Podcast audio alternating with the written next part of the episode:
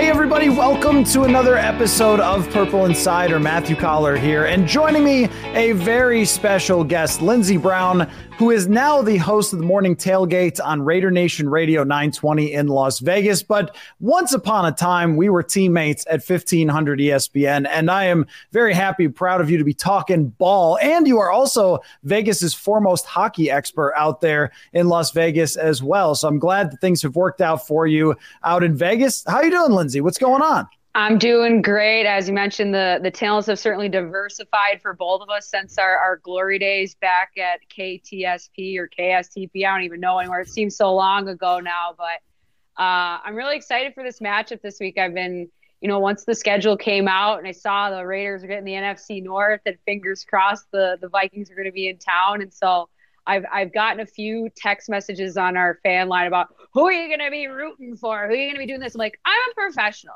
I'm rooting for my notes. That's who I'm rooting for. Oh yeah, of course. Yeah. But I do think if Josh Dobbs leads them to victory, maybe he'll have an eye twitch a little bit of like, the old days. But it is funny to me though, because I know you'll tweet clips sometimes when you're on TV out there or something, and the hosts are always like, so what's going on with this hockey? And you're like, okay, let me explain how this all works. It's very funny because, of course, you leave Minnesota that can never win a championship, and then you move to Title Town in Las Vegas, get to cover a Stanley Cup there. That had to be a cool experience, especially since you're the only one there who knows what's going on. Well, I wouldn't go so far to say that, but I do have a few more bullet points under my experience in the hockey world for sure. And I will say, as much as the titles have been won in this town, it's not without some trial by fire, because I show up to cover a team and then within 6 months their coach gets fired. It happened with the Golden Knights. It happened with the Aces. It happened this year with the Raiders. But yeah, it's certainly different than what I envisioned in terms of kind of importing my hockey skills here. But it's a unique market, and I try to work in the Minnesota charm as much as possible. There's a lot of us down here, believe it or not. Oh, I believe it. And I've also seen that the crowd is going to be very largely purple in Las Vegas. Yeah. And a lot of folks going to be coming to where I'm going to be staying, which is at Circa. We're going to be having the party there Friday night. And it sounds like the whole town is going to be painted purple. Let's start there with the Raiders. How weird is it when you have home field that is never home field? Because It seems like this is everybody's destination. And I know Mark Davis said something about this last year, like he kind of doesn't like that about it. But my guy, you moved your team to Las Vegas. What did you think exactly was going to happen here? Well, the thing is, too, as we've already kind of touched on, this is a town that likes winners. And so it's harder for people to get themselves to the arenas, to the stadiums, when you're not putting a product on the field that seems worthy of people holding on to those tickets. Because, times are hard. The economy is tough, and it's especially tough in a town like this. It's very transient. And so outside of the couple of New York games that they've had this season, it's been a largely visitor crowd. And it's certainly weird when you have like the Sea of Red they had a couple of weeks ago with the Kansas City Chiefs, or I think the game that was most apparent to me is when the Pittsburgh Steelers were in town, because they travel very well. I think it was the first time they were playing in Vegas, just like Minnesota. And everybody wants to be part of that first impression and see what it's all about. And I think one of my colleagues, Arash, wrote an article a few weeks ago that I think put it so succinctly, is that Allegiant Stadium has become like a brothel for all NFL fandoms. And I'm like, as shock value as that is, and you're just like, that doesn't seem very nice. But Vegas is here to provide a certain experience for people, right? Like, this is an experience town. We're here to create that bubble for you. And that includes the fan bases. And so we hate to see the color differentiation, but we love it when the cash is checked. So, and that's what Mark Davis seems to have in terms of his mindset, too. And it's hard not to blame him, considering where this team has been financially before they arrived here. It hasn't worked out better. As weird as it is to not have the home stadium every week, and as they start winning, that will happen. But they're selling, and that's what's important. Well, when they start winning is another discussion to have. So tell me where this team is at, because anybody who saw the Josh McDaniels experience in Denver could have seen the Josh McDaniels experience coming. But the other part of it, too, is Everybody is now claiming that they wanted C.J. Stroud. And I remember going into this offseason thinking that the Raiders were at the top of the list. You move on from Derek Carr. Good move. And we've seen what he's done or hasn't done in New Orleans. Now draft a quarterback, trade up, get Anthony Richardson, get C.J. Stroud, and profit from there. And that doesn't end up working out. Their draft pick this year has been horrendous. And then that's mean. He's figuring it out, okay? Just give him some time, call me maybe. Just all this instant gratification. You got to succeed right away. I mean, just give the kid some time. Okay, all right. But he has less than 10 QB pressures on the season, which is not very good so far, Tyree Wilson. But they don't trade for a quarterback, or they don't trade up to draft a quarterback. They go with Jimmy Garoppolo. Now it all seems like it's kind of messy. Antonio Pierce is in there. Like, where do you look at this franchise sort of from a global perspective? Man, I could attack that question from a bunch of different ways, and I'll save the Josh McDaniels stuff kind of in the back because I want to start with the draft thinking around last year, because that's really when I started on Raider Nation Radio, was the week leading up to the draft. And so I was like, what a baptism for me. But, the Raiders are absolutely one of those teams that is searching for that franchise quarterback. If you don't have the answer, you're searching for that answer. And my argument around that time last year is that, I mean, you could go up and trade a ton of capital for C.J. Stroud or Bryce Young or whoever you want to go take. But the rest of this roster is not ready to support such a talent. And I'm a huge believer in sitting quarterbacks through their first year. Like, I think that allows them to learn how to be a professional, learn the offense. It doesn't open them up as much to, well, our offensive line sucks, so now I'm going to get the yips because I'm being chased all around. And so I personally wanted them to go out and get Christian Gonzalez, like or a Devin Witherspoon or something like that. I was more cornerback, but it's either cornerback or edge rusher, and the more valuable of the two, they went out and got Tyree Wilson. A lot of people will always go back and say, "Why didn't you take Jalen Carter? Why didn't you take Jalen Carter?" We see what he's doing, and there's a different sensitivity in this town to certain things that have gone off in Jalen Carter's personal life, and I think it's the best place for him because he's surrounded by his guys. The Georgia 2.0 is in Philadelphia, and I think you need to be supported by the best people around you. And the Raiders were not that team for whatever quarterback they could have drafted in the first round. A lot of people saying, "Well, we could have taken C.J. Stroud, and he would be great here." I go, "Are you taking what C.J. Stroud has accomplished with Coach Ryan's, and then just automatically assuming that would have happened here in Las Vegas under Josh McDaniels, under Antonio Pierce, under anybody?" Because this is an organization still trying to do the right thing all the time, and not have so many self-inflicted wounds. And so I think the potential of picking a quarterback and having a self-inflicted wound of setting him up for a really bad start to his career, I wanted the defense to get better, and they have this season. Like, it's ridiculous how weird this team is considering how much money they've spent on the offensive side of the ball and how little they have to show for it, because the main strength of this team is the defense. And that started out early in the season because whoever runs this offense, Josh McDaniels, Bo Hardigree, they can't stay on the field for more than 6 snaps at a time. Like, it's a challenge. And so I think when it comes to the McDaniels expectation, I'm one of the people that believes that people can change and get better. And you'd think 10 years, maybe he's taken some notes, but I just don't know if he has the social acumen to really connect with people when things aren't going well.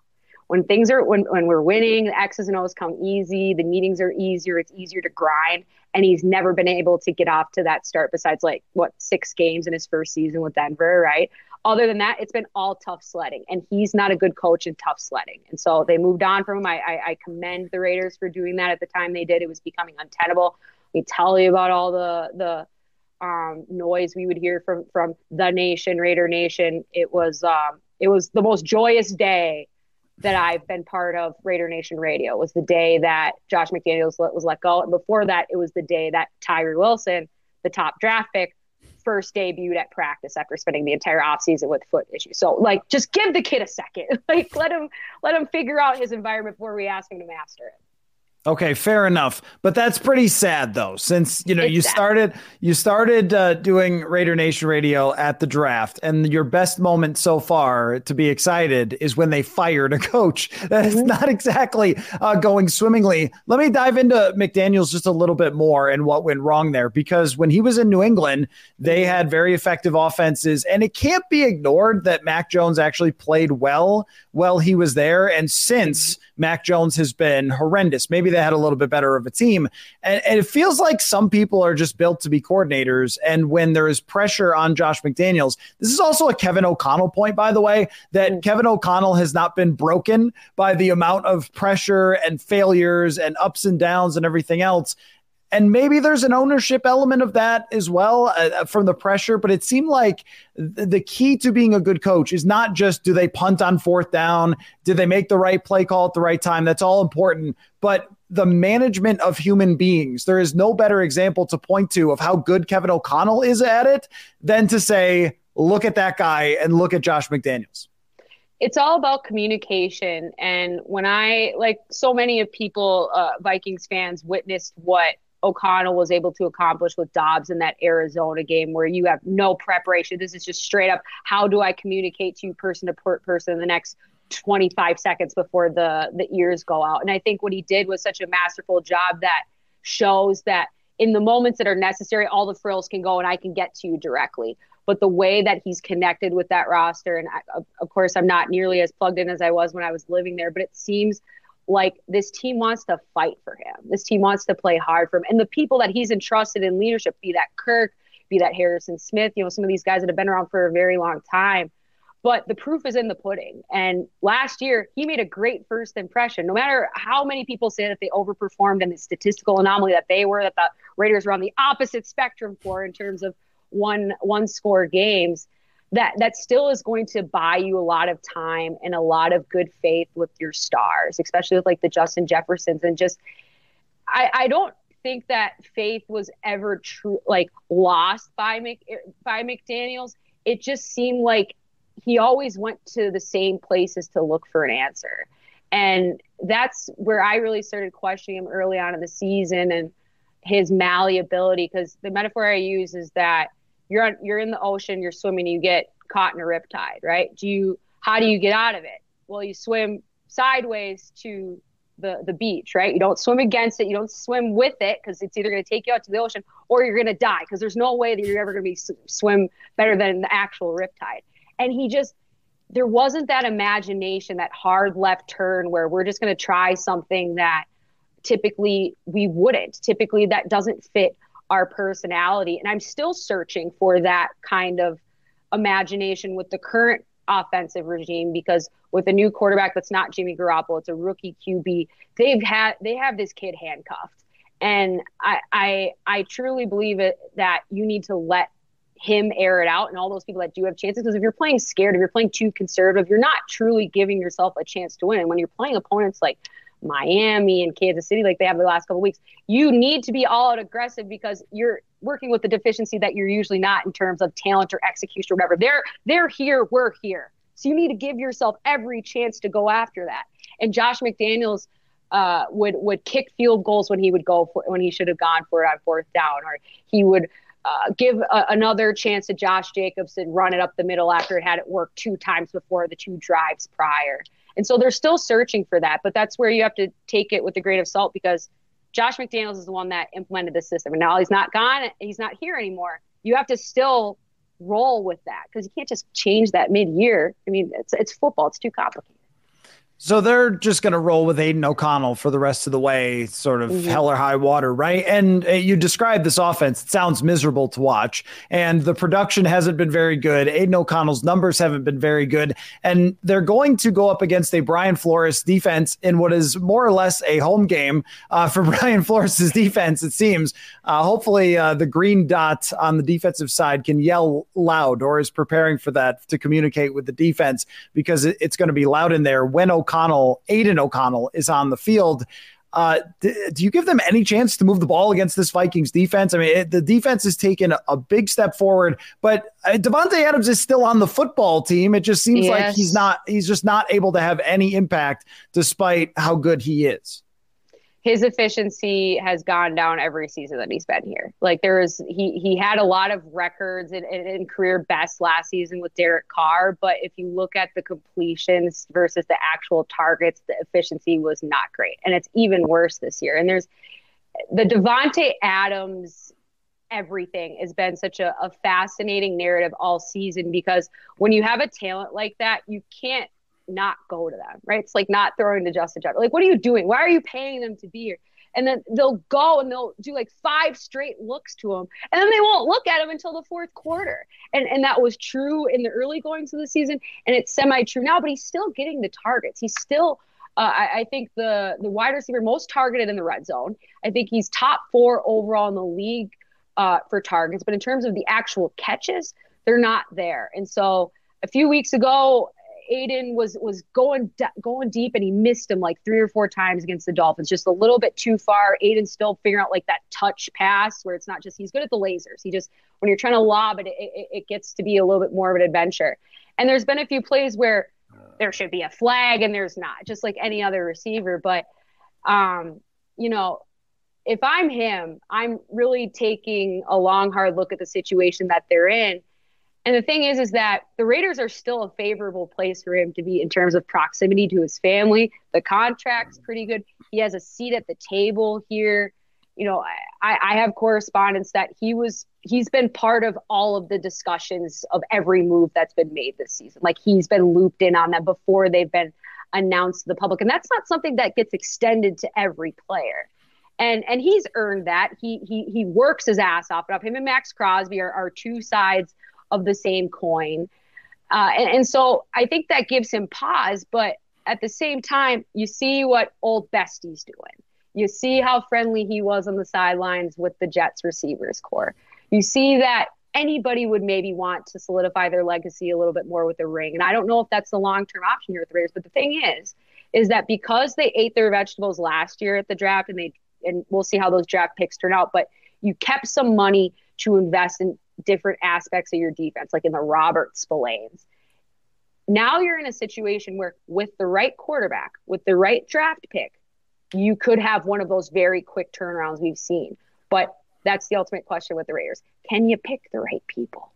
Folks, is there any better way to spend the holidays than attending sports? Knowing you guys, I'm guessing the answer is no. Well, there is a way to get to all of the events that you want to get to during the holiday season with affordable tickets. My friends, you are going to want to check out the Game Time app. It's the fast and easy way to buy tickets to everything sports and also much, much more. Shows, concerts, all on Game Time. One of the cool parts about Game Time is that they have flash deals on last minute tickets and a low price guarantee, which means if you find something lower in the section or row, they will credit you 110%. You also get images of your seat location, which I love because those maps can be a little confusing. Buy tickets in seconds, have them arrive right to your phone. It's great. Download the Game Time app, create an account, use the code INSIDER for $20 off your first purchase. Terms apply. Again, create an account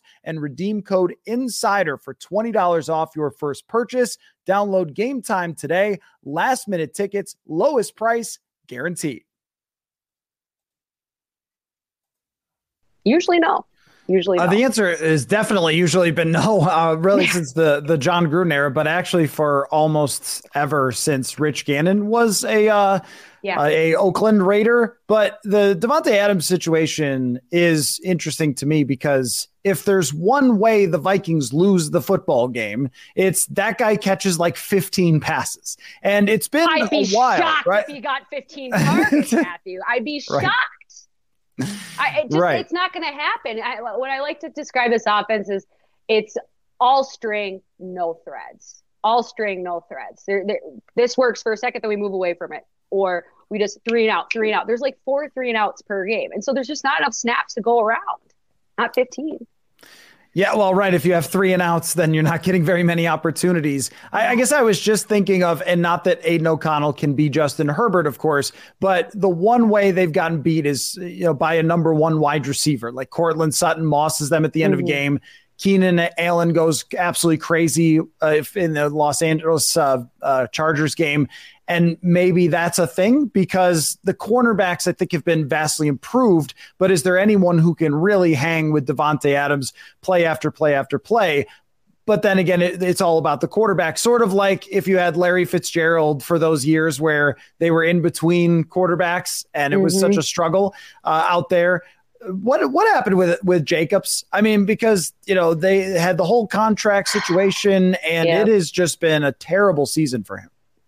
Yeah, I really think him missing training camp put them behind the eight ball. And whoever's side was in the wrong, whatever, who cares? Because the result is you didn't get the reps necessary and you're starting with rust when everybody else is hitting their stride, or at least that's the idea when the season starts, because I know that the NFL is always so messy for so many weeks. But when you don't have that integration with the offensive line, which has taken a step back from last season, or last season the offensive line just overachieved, so we thought it was fine. So they didn't really address it in the offseason because they just assumed, well, we'll keep building, we'll continue that progression, or we'll at least be there. But the thing is, everybody knows that Josh Jacobs is really good at running the football. So they started stacking the box. It's the easiest thing to do as a defender.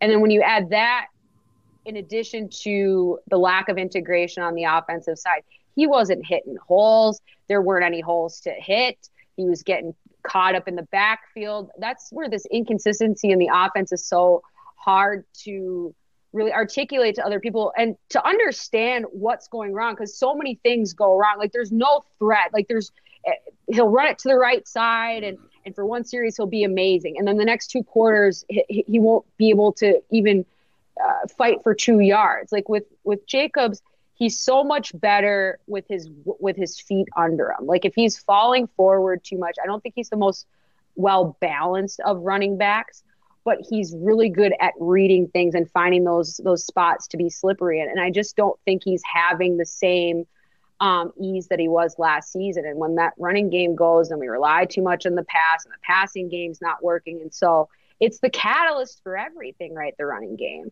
And so they keep trying to feed him, and that doesn't work. And then once McDaniels was let go, they tried doing more zone run concepts, which certainly work. There's been moments he's ripped off a couple of long runs, but at the same time, just with the lack of efficiency with this offense, you have to just keep trusting it until it works.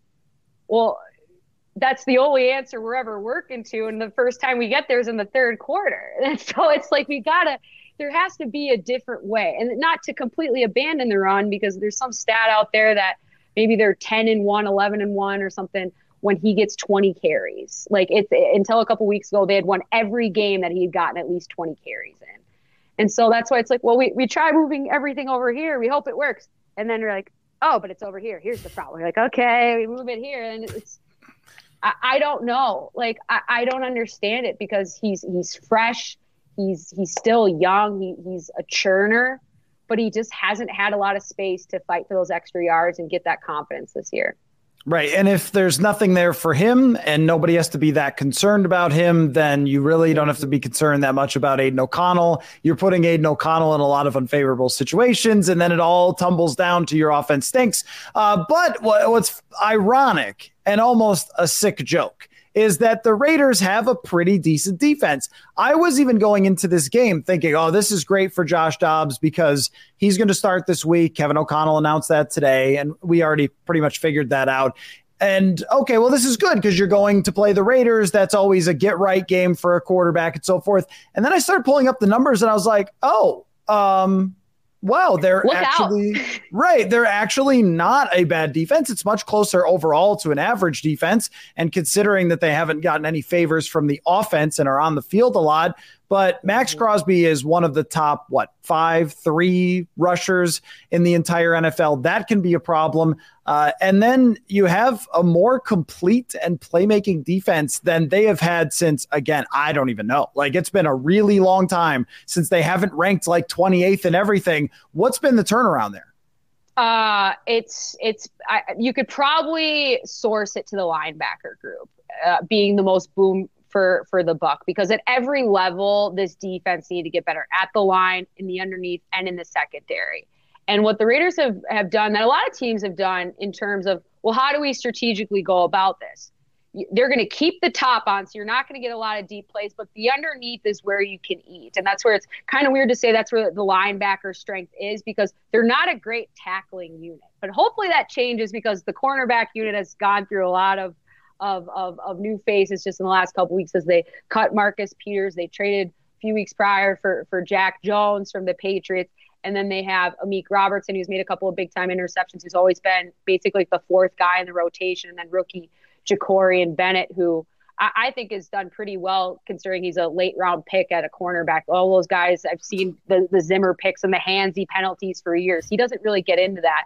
But in terms of that defense, like I said, you're not going to get the big plays. You can eat underneath, but then when you get in the red zone, there's going to be hell to pay. There's been so many instances where, like, that should be 6 points, that should be 6 points, and it's 0 or 3. And that keeps it, you know, palatable for this Raiders offense. It just seems like I created this new statistic that's called the CMR. It's the collective momentum rating, because so many people tell me momentum isn't real.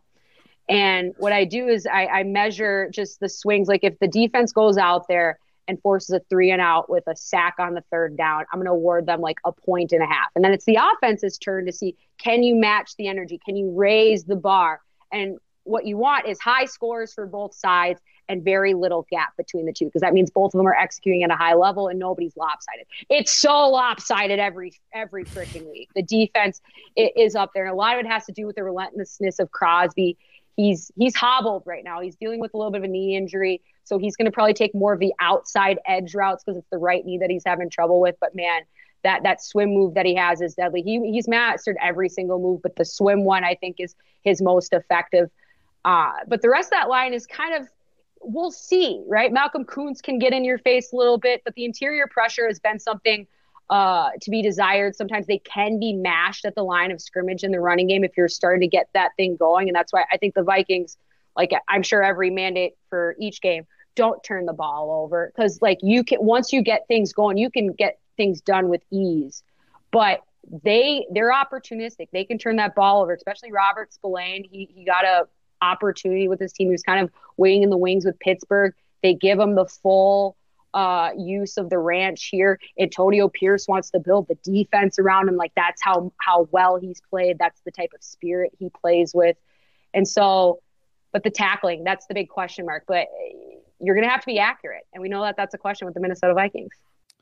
Folks, I hope you've enjoyed listening to us talk about Prize Picks this year, but if you've missed it, here's how it works. You go to prizepicks.com, and it is simple. You pick either more or less between 2 and 6 players' stat projections, and that's it. Now you're playing. So if it's X number of yards for a quarterback, you just decide, are they going to throw for more or less than that number of yards? But it works with lots of different options, receiving yards, touchdowns, even field goals, all sorts of sports as well. PrizePicks.com/purple. Go there, use the code purple for the first deposit match up to $100. One of the reasons I like Prize Picks, it is very simple to use. You see how we do it on the show real quick and easy, and then we talk about our picks, and also not expensive either. You can turn $10 into $250 by nailing just a couple of picks. So go to prizepicks.com/purple, the code purple, daily fantasy sports made easy.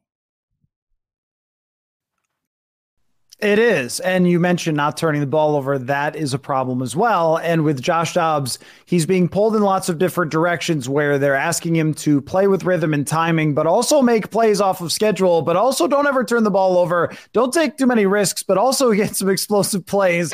And that's what you run into when you're dealing with a backup quarterback. So that with any given Sunday with him, you could turn the ball over 4 times, as we've seen, or he can make plays out of structure and win the game. That's where it's hard to figure out. Let's talk about the vibes, and then I want to get your take on the Vikings as from your perspective, from afar, but also fairly recently anear. But the vibes. Let's talk about the vibes. The Vikings were riding high after they beat New Orleans, and 3/4 of the way through Denver, they're thinking, we're going to do something that's very hard to do in the NFL, which is survive losing our starting quarterback. Here we come, postseason. We could be dangerous. Everybody watch out. Then Alexander Mattison fumbles. Dobbs throws a pick. They lose to Denver. And all of a sudden you go, oh, wait, uh-oh, here's some other teams coming for us. But all we have to do is beat Chicago. Everything will be fine. And then we know what happened. So the vibes are very tight. The vibes are very tense of like, is our season going to fall apart with a loss to this horse bleep Raiders team that fired his coach? I mean, that has to be how they feel coming into this. But at the same time, the Raiders are almost playing with nothing to lose. And they're playing for Antonio Pierce and just like him as a coach and so forth. Like, I don't ever like a team going to face somebody that fired their coach, because it's almost like they don't care. I don't know. I don't know if that's been the case. It's almost like we got nothing to lose. Like, we'll just take some shots and see what happens. Yeah, I think there's a lot of care in that locker room, and there's a lot of fight for Antonio Pierce, and I think just the pride. And as much as it would be easy for a lot of the Raiders to just kind of mail it in and just kind of get better for the rest of the year, I think because, especially on the offensive side of the ball, it's been so bad that there is like a toothed pursuit of trying to figure, like, we're better than this. Like, this shouldn't be this hard. We should be answering the first respectable defense they've had in this organization for years. Like, I think there's that pursuit and that want to show that we don't belong at the bottom of every explosive offense statistic list, right? Like, they're even worse than the Patriots, like in every single statistical category. And so, but it was weird, going into the bye and losing to the Chiefs, because for as difficult of a year this has been for the Raiders, it's also a measuring stick to just see how far behind are we. And they have closed the gap in some areas to Kansas City, except for the most important position. But then when they lose, even though you had a chance to win, I don't think people were pissed off. I don't think people were sad. I think people were just like, yeah, we just played and we lost.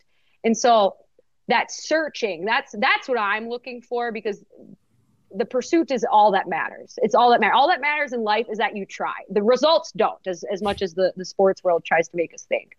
And so, and they still technically have a chance. And so I would expect a hard game, especially with characters like Maxx Crosby, when he is going out there, working as hard as he does, being in the hospital with a potential like infection in his leg, shouldn't be playing. Like, how do you show up and half-ass with somebody on that sideline that's fighting for every down? Like, it's literally his life is on the line. And so I think that's there. But as the game goes on, if success isn't found, lethargy can set in, but that's human nature.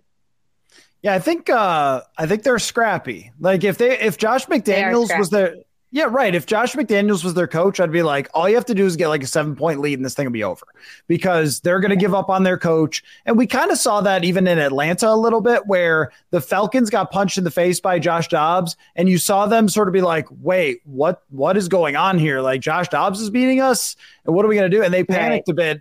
I don't think that the Raiders will do that as much with Antonio Pierce. I think that they're going to dig in, and they're also looking for reasons to feel good about themselves. And there's a lot of players that are looking for reasons to be here in the future, as they're going to have decisions to make on the roster. So even though the Vikings should win this game, that's where my one hesitation is. Now, your view on the Vikings, there's really one big question here, because the roster has been rebuilt pretty well. And you have Josh Dobbs looking like he could maybe potentially be like a bridge quarterback or a backup in the future. But I think we know that franchise quarterback's probably not in the cards. What do you think about the quarterback situation long-term, Lindsey? Oh, God. Well, I know that there has been a lot of steam and probably not revisionist history, but maybe we didn't get off to the best mindset when it comes to Kirk Cousins. I think that Netflix documentary series did more for him than any amount of football he's ever played, because there is something to be said about somebody that is willing to take it on the chin every time and keep trying. But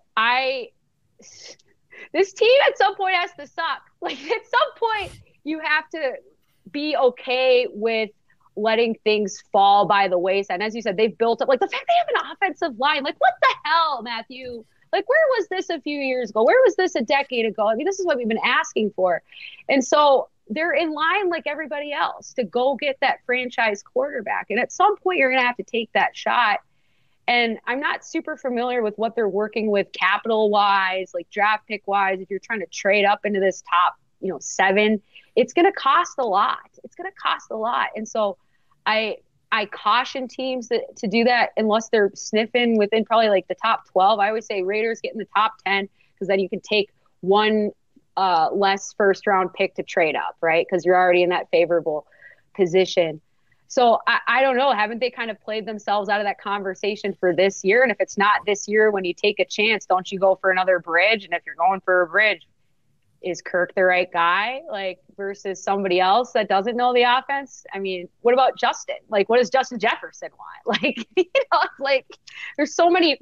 I'm not sure. I'm not really sure the direction this team is heading right now, because they would think, well, they're going to take a step back this year, and they did for a while. Then they won all these games. Right. And it might depend on what happens next, because if they lose this game and then go to Cincinnati and lose to Jake Browning, well, you should start Jaren Hall the rest of the way and then try to end up with the highest draft pick or find something in Jaren Hall. But if you win these next two games, then it's fight tooth and nail for the playoffs, and we'll deal with what's next when it comes next. But also, if they play well enough, that probably means Dobbs was good enough to believe in him as a quarterback that could get you to the playoffs as a bridge while you draft someone. It's like this is a choose your own adventure game, and we don't know where these different paths are going to follow down. And we're going to have new paths that we typically don't, because the quarterback carousel is a growingly fascinating thing every year. But now there's a new edge to the market. It's not just your savvy vets that are going to be that bridge quarterback. It's not just your young draft picks. Now you have guys like Justin Fields and Mac Jones that are just kind of coming off of their rookie deals. We're not really sure because the organization hasn't treated them right.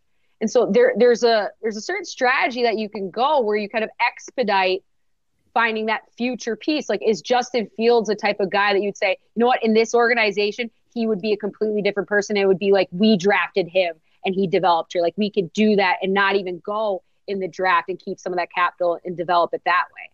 And so with teams like the Minnesota Vikings, teams like the Las Vegas Raiders, they're going to be dabbling in that new tertiary quarterback market because you're not really sure. You know where you want to go, but you're not sure how fast you want to get there.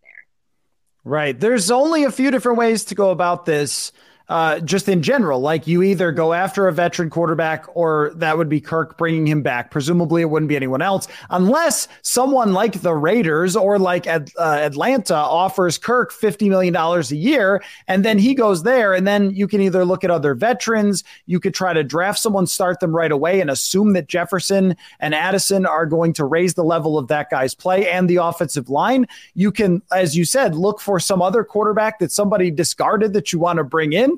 You could do all of them. I mean, it is, and they very well just might. So it is very much up in the air, and I don't know what way it's going to play out. Before we wrap up, though, since you do hail from Minnesota and spent so much time talking Minnesota sports, you have to tell me, who were your favorite players when you were here? Who did you enjoy the most watching the Minnesota Vikings before you left? Danielle Hunter is my first and foremost. I've had his jersey for years. I picked up on him when I was still in my Madden playing days, because I really only understood the defensive. I'm like, get to quarterback fast, spin. And so he was really successful at it, despite not being the most well-known of names. And so 99 is near and dear to my heart for sure. I loved Eric Kendricks. It's at least I get to see him twice a year now that he's with the Chargers.